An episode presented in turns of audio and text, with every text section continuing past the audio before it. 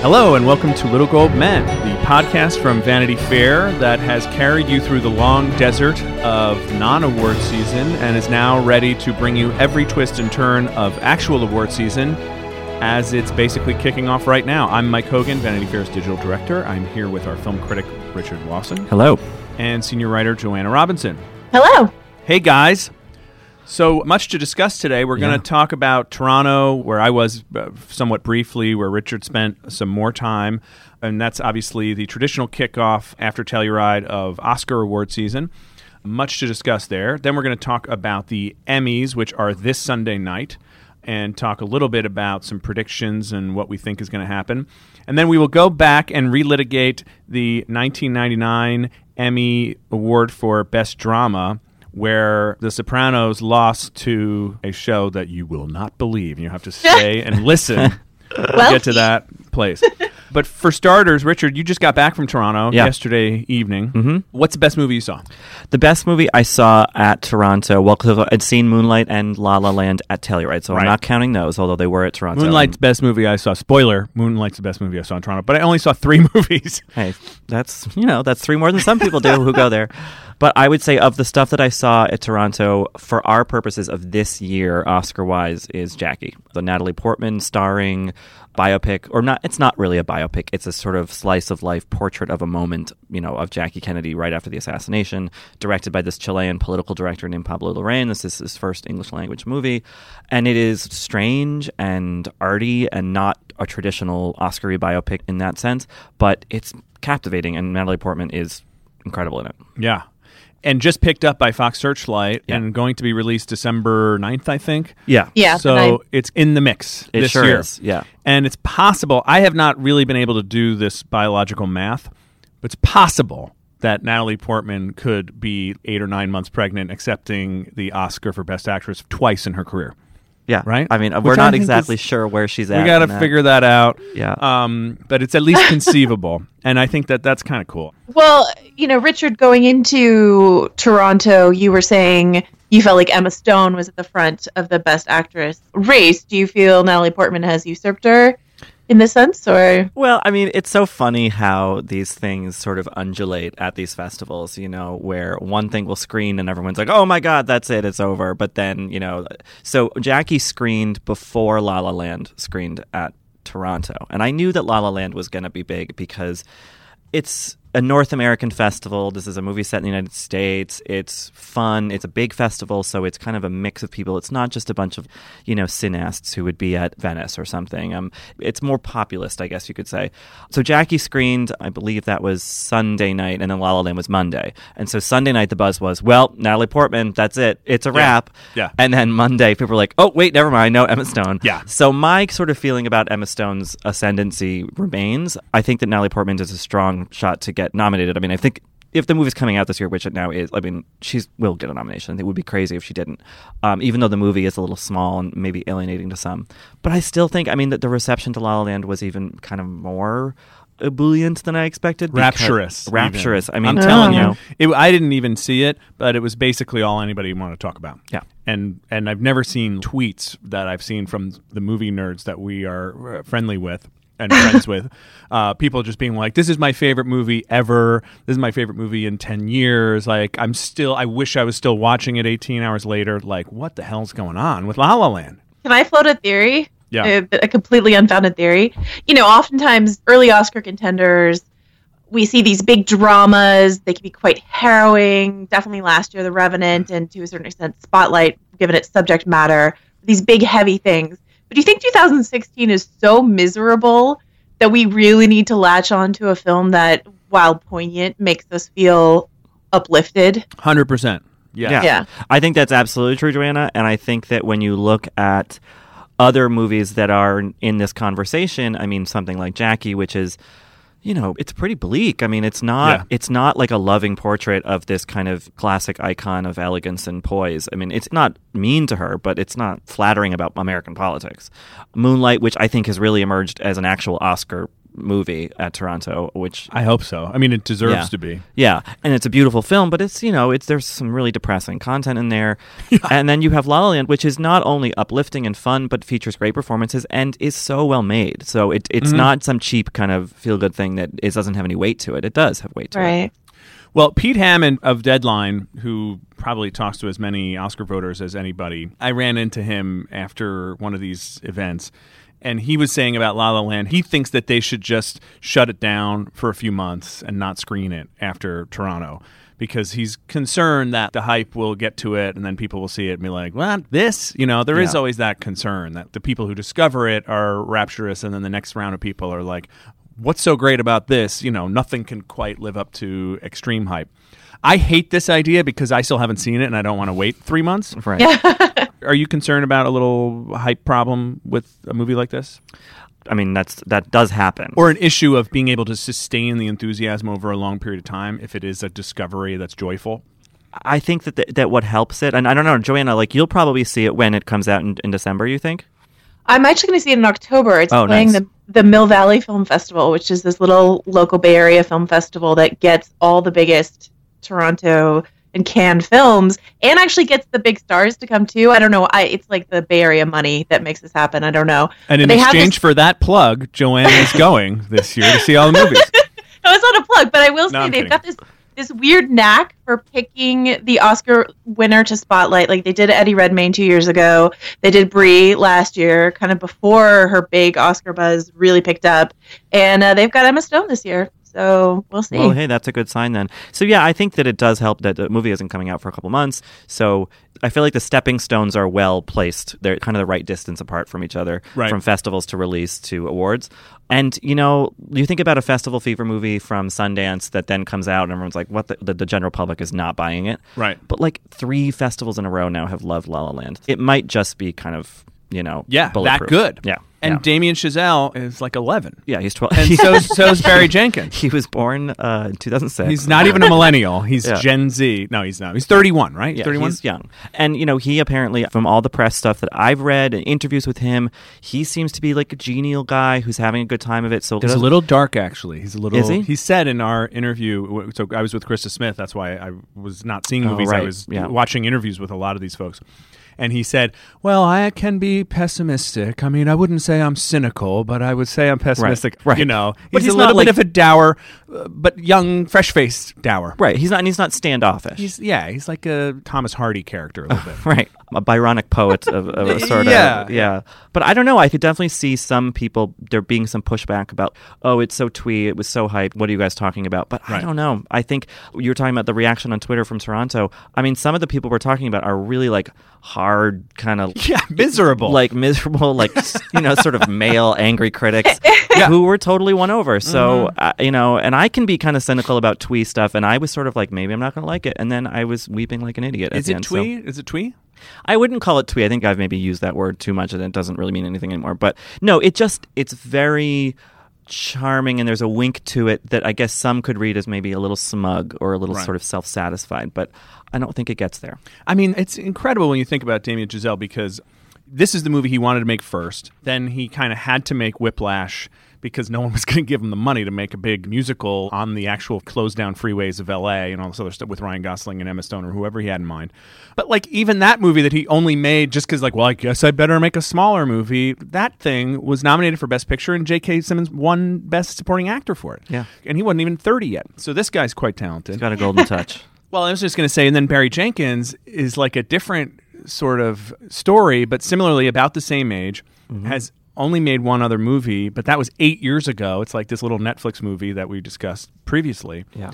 But he's come through with this absolutely gorgeous film that I, I think could be like Whiplash. In fact, I think it could have the exact same thing as Whiplash, which is a sort of eight or nine slot Best Picture nomination and a flat out Oscar for Naomie Harris for Best Supporting Actress. I Oh, think yeah? she could I think she could win. Yeah, I mean, I think she's strong up there. I think Mahershala Ali, who plays Juan, the drug dealer, who kind of like takes an interest in the boy Yeah. in Little, um, I think he's a good chance. I think that supporting actress is tricky though because Manchester by the Sea was another festival film from Sundance early in the year that screened at Toronto and was very well received, and people were still buzzing about Michelle Williams, who only has a few scenes in that movie, but really Right. Okay. So there. so but I think it's I think that that, that category is tricky, and I think another big takeaway Oscar wise from Toronto was that actress categories both in lead and supporting are stacked this year, and Yes, the men are are lot. not at all. Yep. Best Yep. actor is like kind of empty. I wanted to talk to you about Nicole Kidman and Lion. Like I read your review of Lion, and that's not a film that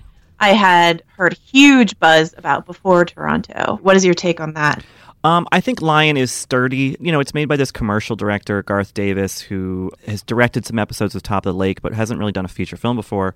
So it's it has an artfulness to it. It's an inspiring but sad story about an orphan who's separated from his family in India. Well, not an orphan. He's just separated from his family in India, and then ends up being adopted in, by a, a family in Tasmania, and then years later finds his birth family using Google Earth. It's a true story. So Nicole Kidman plays the adopted mother and she's fantastic in it. And she only has a few really like big emotional scenes, um, but she plays them beautifully. It's kind of one of my favorite performances of hers in a long time. And I think that it's good enough in a movie that's sturdy enough and has Weinstein backing behind it enough that I think she has a good shot at, at being in the conversation all season, which is interesting. So again, it adds more to this narrative. I think the movie Lion as a whole, Joanna, is given the 8, 9, 10 slots, it could wind up in there, but I think it has a tougher road ahead of it than Nicole does. Mm-hmm. But then, you know, the Nicoles, the Naomi's, the Michelles are all in danger if there is what we talked about before the category fraud of Viola Davis winding up in supporting, right? By the way, I have I have non news on this. But I saw Blad Norman, former Weinstein Awards guy, now consulting for Paramount. I saw him at an arrival screening last night, and I immediately just jumped all over him about fences. I was like, "When can I see it?" And he's like, "Well, you'd be the second person to see it." You know, I said, "I'll just watch with Denzel over his shoulder while he's editing." And then I said, "Are you really going to run Viola Davis in supporting?" And he just burst out laughing. He's like, "Like I would tell you if I had any intention of doing that." So anyway, I tried. I tried Yeah. to bring that to you. He didn't say no. that was still very much the talk of, of Toronto when awards stuff came up. And it's really funny. I mean, you know, we're all just speculating wildly about this, but there were definitely two camps. One who were like, I heard for sure that it's going to be supporting. And then other people will be like, no, I heard for sure it's going to be lead. So, Yeah. so Viola Davis, I mean, hey, a wonderful sort of narrative is being whipped Yeah. up around her without her having to do anything. a, a- a know? movie that, according to what I l- learned last night, one person has seen. You know, like Right. it's not even done. Right. So there's that too. Yeah. I mean, we're going to talk about the Emmys more later, but there is this narrative building that if Viola wins an Emmy this Sunday, which would be her second year in a row winning the Emmy, will she be? I don't know if the stat is wrong. The first actress to win an Emmy and an Oscar within the same year, not quite calendar year, but The same season, or yeah. the same season. There you go. She needs to record an album fast. You know, Oh, yeah, just throw the Grammy in there too. or read a book. That's right. Read a book out loud. That's all you got to do. He got out. Yeah. um, yeah, that could be interesting. And the funny placement of the Emmys, you know, this sort of happened with Melissa McCarthy and Bridesmaids, where she kind of won her Molly and Mike Emmy for Bridesmaids, which had been the previous summer. But Right. now, if there's the Emmys in mid to late September, and then her movie comes out later in the season, everyone's be like, "Oh yeah, it's Viola's year. She keeps winning these awards, even if the award she won in September has nothing to do with fences. There's Yeah. still going to be all this kind of heat behind her. Not that I mean, there's been heat behind her for years, but it's just funny that she could ride How to Get Away with Murder to an Oscar. Or are people like, well, it's enough awards for you know, like let's give someone else a chance. I don't know. Could be. I think the momentum is probably it's more about the positive momentum than any negative momentum. Who knows? Yeah. Talking about the interplay between TV and film, which we talked about a lot around when Matthew McConaughey won his Oscar, like how much of that Oscar was actually for True Detective. Um, Ali, who you just mentioned from Moonlight, he's got this big, juicy role in Netflix's series Luke Cage, which I think whether or not people are talking about that show as you know an Emmy contender in the future, his performance is scenery, chewy, showstoppy enough that I think he's going to be in the forefront of people's minds in a way that can only help him. Yeah, for sure. And, you know, he hasn't had quite as long a career as J.K. Simmons had had when he won for Whiplash, but he's a great character on House of Cards. And, Yeah. you know, so he's around in the kind of conversation. And I think that there has been a kind of light bulb of recognition when people see Moonlight. They're like, wow, that guy is really good. I've liked him in X, Y, and Z. And now this is like a great showcase for him. So, yeah, I think that this could be big for him. I mean, you know, he's terrific, and, Yeah, he's and so you do good. you do have that. He has that that guy thing. You're like, yeah, yeah, this guy. Yeah, and then he just really kind of emerges as this captivating movie presence, Mm-hmm, you know. But uh, when Mike, when you saw Moonlight at Toronto, were you at a public screening or did you go to a press and industry screening? Do you remember? I think it was uh, public. And the reaction seemed pretty effusive. I mean, the woman next to me was in tears, dissolved in tears. Yeah. I did see some people walking out shaking their heads, and I couldn't tell if they were like, "Oh my god, that was so intense and it moved me," or like, "What the hell was that?" I couldn't even fathom Yeah. that they were saying the latter, but it's possible. It was I couldn't quite get a read, but certainly, you know, again, the, the person sitting next to me was where I would have been if I had not been controlling myself, because it, there's a very not to give anything away, there is an emotional payoff toward the end of the film. Just put it that way. That I think clicks in for a lot of people watching it, Right. And that makes it Oscary to me in a Oh. way that if it didn't have that, you know, it's got that for payoff. sure. It does. You know, I did hear the one kind of dispiriting conversation waiting for a movie to start, a and industry screening. So you have critics and buyers and all these, you know, kinds of people. And it was three older people. They book independent movie houses in the Northeast. I think they were talking about the Angelika in New York. I think someone mentioned a theater in Boston. And they were just going to run through what they saw. And they got to Moonlight and they said, Oh, it's great. We loved it. But it's not going to sell. So we're going to put in a United Kingdom instead. Basically, they were saying that other movie with a black person, that's David Oyelowo and Rosamund Pike. And, and it's a very prestige.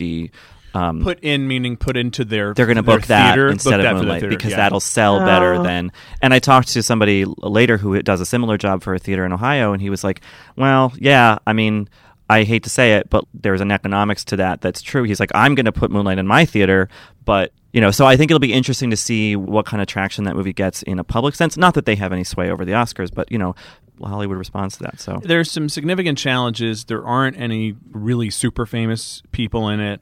From an awards perspective, it's going to be challenging to pay the attention it deserves on a screener.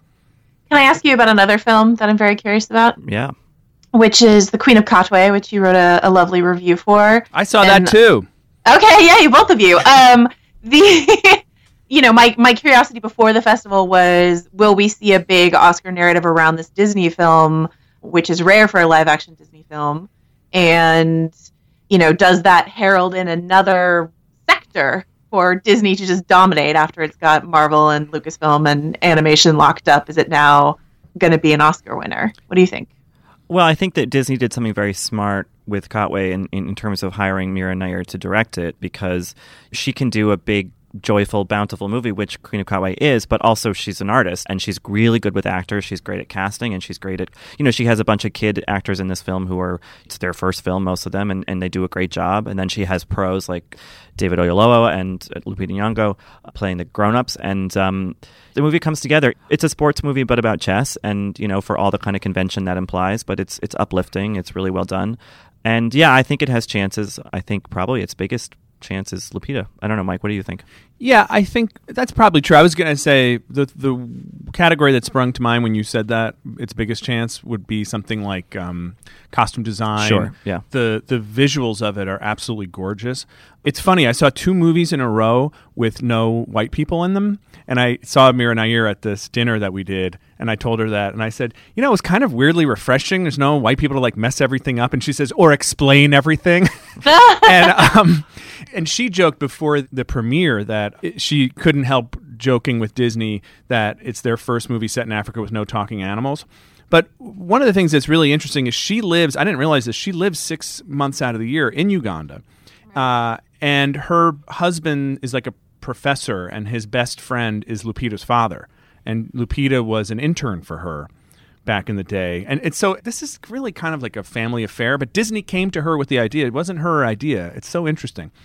Anyway, it's not very Oscary. A lot of Oscar watcher people, when I said I was going to go, they're like, "You don't need to see that. That's not an Oscar thing." But maybe because of that, I was surprised at how much I liked it. Mm-hmm. I think Lupita, it's a possibility. Yeah. I think David Oyelowo is absolutely wonderful in it. You know, it'll be interesting to see what happens. It doesn't have that sort of high art feel that something like Moonlight does, but it's a hell of a lot more palatable. Yeah. You know, if, it does really well at the box it really office, could. It could benefit like, from. I think box it could take the blind spot s- slot, the uplifting feel good slot. Yeah. You know, I don't think that La La Land has the market cornered entirely on on joy. Like you said, Joanna, this year's pretty miserable, so we might want Yeah. more than one happy movie. and it puts you in a world. It takes you to this place, and it really, you really feel like you're in this place. And that was a big thing that she talked about being important to her. She didn't want to be in some nameless Africa. Like Right. she wanted to be in this neighborhood in Kampala. And so the little girl who's in it, who's amazing, is from that neighborhood. You know, she's like she's her own story. That's that's like the girl in the movie. Yeah, Disney has been killing it with the uh, unknown child actors this year. Uh, really, really killing it. Like I, Yeah. Jungle Book and Pete's Dragon, um, their casting direction is on point.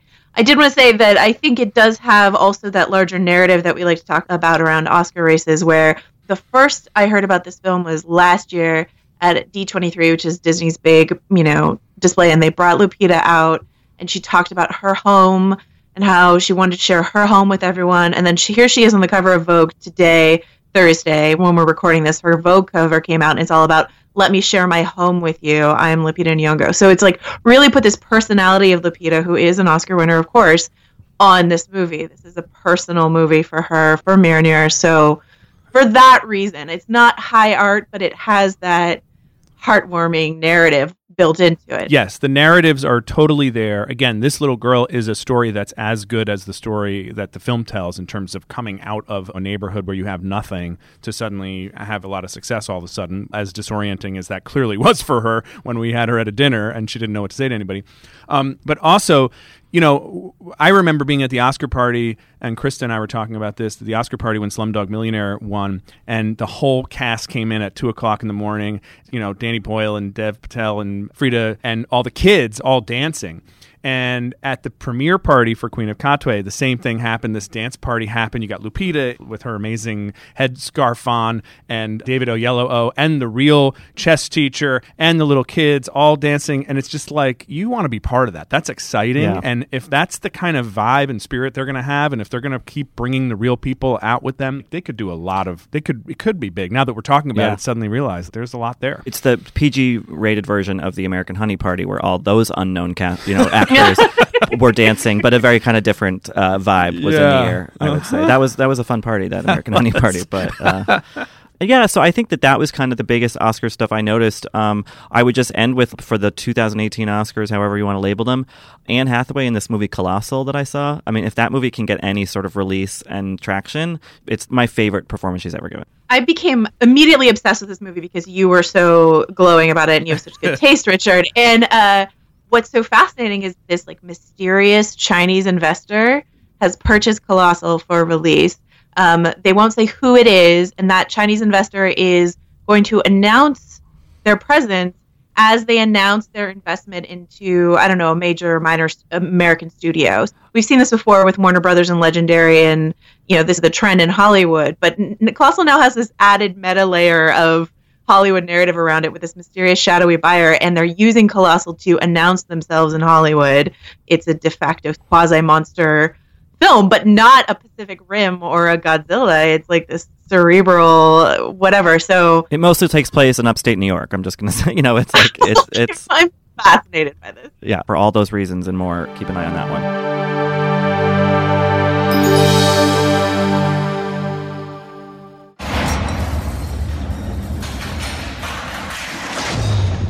He got out. He wasn't supposed to be out for five more years. My father's coming. What does he want? I don't know. No lie lives forever, Raymond. It's time to pay the piper. It's my problem. And I'm gonna take care of it. Oh. What are you doing here, Mick? You set me up 20 years. You deserved it, Mick. You deserve worse. You know what? I'm gonna give it to you. You better win that Emmy this year. I'm not gonna win that Emmy. Who's winning the Emmy if you're not winning? the Emmy? I think Rami is. I'm last place. It's not bad to be last place, though, right. Krista. You want to know why? Why? 'Cause you can relax. You promised me this wouldn't come back. You said you'd take care of this. And I meant it. That's Liev Schreiber, who was in our Toronto Film Festival video studio with Krista Smith, having some unguarded words about his Emmy chances and saying he thinks Rami Malek is going to beat him in Best Actor in a Drama. So let's talk about the Emmys. They're coming up this Sunday. What are the big surprises? What are the big things that everybody's looking forward to? I confess, I can't wrap my head around the Emmys the way that I can wrap my head around the Oscars. It's just the two things that drive me nuts. Is there's too much stuff to watch, and then it's the same people every year. Which I still think Bruce Handy was right that like once you win, they should just stop putting you in. That's it. Yeah. Well, it's. I mean, it is and it isn't. You have these weird changing of the guards, and we we saw that last year when Veep broke Modern Family's streak for best comedy to sort of usher in this new era for who's going to win best comedy. Game of Thrones won best drama, which was sort of a big genre uh, arrival to the Emmys. And this year, the race for best lead actor, Rami Malek has a lot of momentum behind him to win for Mr. Robot, but it's it's been these white sort of male antiheroes for a long time. Your Bryan Cranstons, your Damian Lewis's, your Jeff Daniels, your Jon Hamm's. it's still possible Kevin Spacey could It could, could, be that. Kevin Spacey. It could be Matthew Rhys for the Americans as a dark horse. But if it's Rami, then that sort of also announces a big tectonic shift, I think, in what kind of heroes we're watching on television these days. The other thing I will mention is last year saw a big change in the voting where instead of sort of blue ribbon panels voting for each category, they opened it up to everyone can vote in every category. I think that's why you see something so popular as Game of Thrones clean up so well last year. And this year they changed the rules again, where instead of ranking your picks one through five in each category, you just pick one. So I'm curious to see how that will affect voting. Because presumably with the ranking, like with the Oscars, um, with the Best Picture stuff, you know, the Everyone's second place. Right, exactly. What, win, Right, yeah. exactly. Where do you see the most room for a potential surprise here? I mean, we've all been talking about this in meetings and stuff like that about who might win, and so we have some idea of the likely favorites. But do you think that there's a surprise potential lurking? I mean, we can all go and take a nap or do our chores when the limited series category comes up because People versus O.J. Simpson is probably going to sweep that whole thing. Right. Um, or we can stand and cheer while it happens because you know that was an amazing show. The biggest question to me is going to be, I think it's these Game of Thrones acting awards. I'm really curious because Peter Dinklage has won a couple times. We've got a lot more of the Game of Thrones actors in this year, and there's a you know Kit Harington, Maisie Williams are first time nominees. There's a real danger of them canceling each other out in those categories. They're all in supporting categories. That's how that that show works. But I'm curious if we're going to see a lot of acting awards come in for Game of Thrones this year. Well, another variable in the Emmys every year is that you know we have a different host, and this year it's Jimmy Kimmel. Yeah, so that could be interesting. I mean, Jimmy Kimmel, you know, his show produces a lot of virally kind of things. He's very cozy with a lot of celebrities, famously friends with Damon and Affleck and Jennifer Aniston and all them. Not that they're really going to be doing Emmy stuff, but there could be fun potential for that. But one tone of Kimmel's that I don't love is uh, he's so sort of scornful of the internet, and he's always kind of like making fun of Twitter and social media in a way that feels a bit like the dawnings of a kind of get off my lawn attitude about kids these days. What do you think, Joanna? Are there good prospects for him as host? Well, what's interesting, I was reading an, an interview with him, and I sorry that I can't remember which outlet. There have been a bunch of profiles on him this week leading up to the awards. Um, and he was talking about he hosted a few years ago, and he was talking about how his approach is he wants to be as weird as possible. He cited Garry Shandling, who once famously blindfolded a pair of young twenty somethings, brought them on stage. They didn't know where they were, and then he took off their blindfolds and they were like on stage live on TV at the Emmys. That's a weird thing that Garry Shandling did that Jimmy Kimmel cited That's amazing. as as his inspiration. So I think Kimmel will try within the constraints of a network award show to be kind of weird. Yeah. Uh, and and that could be fun. You know, the Fallons, the Sambergs, the what whoever, you know, the Neil Patrick Harrises even have this very like, you know, unctuous, upbeat vibe. And you're right that Kimmel is a little sneerier and according to his word, a little weirder. So we could be in for something interesting. Yeah, that could be good. I mean, I think that the Emmys has always struggled to have the sense of grandeur that the Oscars have.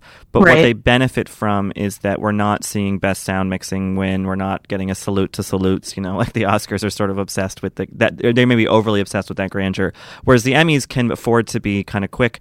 Pretty much every winner we see televised as a celebrity of some kind, an actor, whatever. So aided by a good host, the, the Emmys can actually feel like sort of a a quick show, which is what we all hope for, especially when covering these things. Well, and I think they're at their best when they're when they veer more globes than Oscars. Like I'm remembering, I think it was two years ago that Bryan Cranston and Julia Louis-Dreyfus did that fun like kissing each other bit.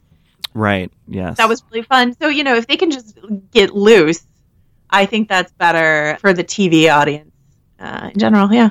Well, is there anyone that you are really personally hoping to see win? Like just someone you're just been rooting for, even if they don't have a, a snowball's chance? Yeah, I mean, I talked about Game of Thrones actors canceling each Yeah. other out, but that's because I really want Jonathan Banks from Better Call Saul. You know, he plays Mike Ehrmantraut. He never won for Breaking Bad. He had a killer, killer season the first season and lost to Peter Dinklage, who had a very lackluster season of Game of Thrones that year. Uh, this year, Dinklage will have to fight Kit Harington in the same category, so it's possible that Banks will will emerge. How about you? I believe that the great Laurie Metcalf is nominated for three Emmys this year. One Wow. for getting on, one for guest starring on maybe it's Big Bang and another guest starring role.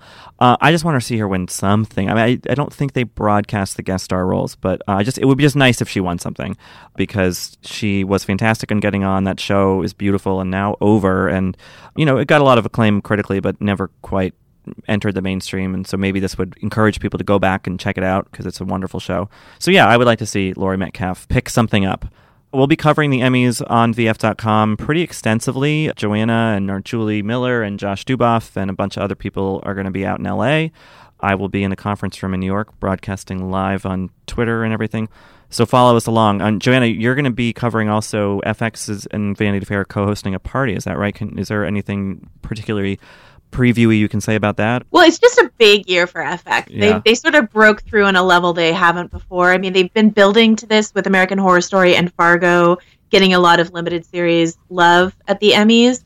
But now with People versus O.J. Simpson expected to win everything, it's not well as much as it can, given that it's competing against itself in a lot of categories. Right. I think they're just really the big story this year. You know, FX has a record this year as the most nominations for a cable network in the history of the Emmys, you know, versus AMC or, or something else. And they're close to tying HBO, I believe, this year. And HBO has those technical nominations for Game of Thrones, so that's kind of cheating. I'm going to call it cheating. Uh, you know, but FX stands to really take home a, lot and and be the big big winner of the night. Yeah, well, we'll keep an eye on that and uh, have fun, Joanna. That's going to be fun. Thank you. Have fun watching from New York. Will do. The competition is at an all-time high for this glittering, glamorous event. The excitement is building as we're only moments away from finding out who will take home the gold. Mike was unfortunately pulled away to, I guess, a more important meeting, Joanna. So it really shows us where we stand on uh, on the hierarchy. But uh, we're going to soldier on with relitigating. We're going to go back to 1999, a time when, yes, some of us were alive and old enough to watch award shows late at night, including me. And we're going to talk about outstanding drama series because a weird, weird thing happened that year, and actually, in a strange way, represented one of the last moments before a major shift happened. So, Joanna, do you want to tell us who was nominated that year and see if you can spot the outlier? I'm kind of sad that Mike doesn't get to deliver on the promise that he made at the top of the podcast. I know. Uh, so the five series nominated were uh, NYPD Blue, or ABC, Law and Order, NBC, ER, NBC, The Practice, ABC, and then The Sopranos, HBO. Right, The Sopranos, uh, the lone cable show in Best Drama. Right. Can you imagine a time when Right, four when network shows were Yeah. against in the drama category? I mean, it's crazy. Um, and that was also The Sopranos' first season, I believe. Is that right? Yes, the first season of The Sopranos, which many consider to be just the dawn of the era of the cable prestige drama world that we live in now. And yeah, so the surprise winner, I guess, out of that group, because I mean, I could see it going to ER. Sure, that was a huge show. Uh, it went to The Practice.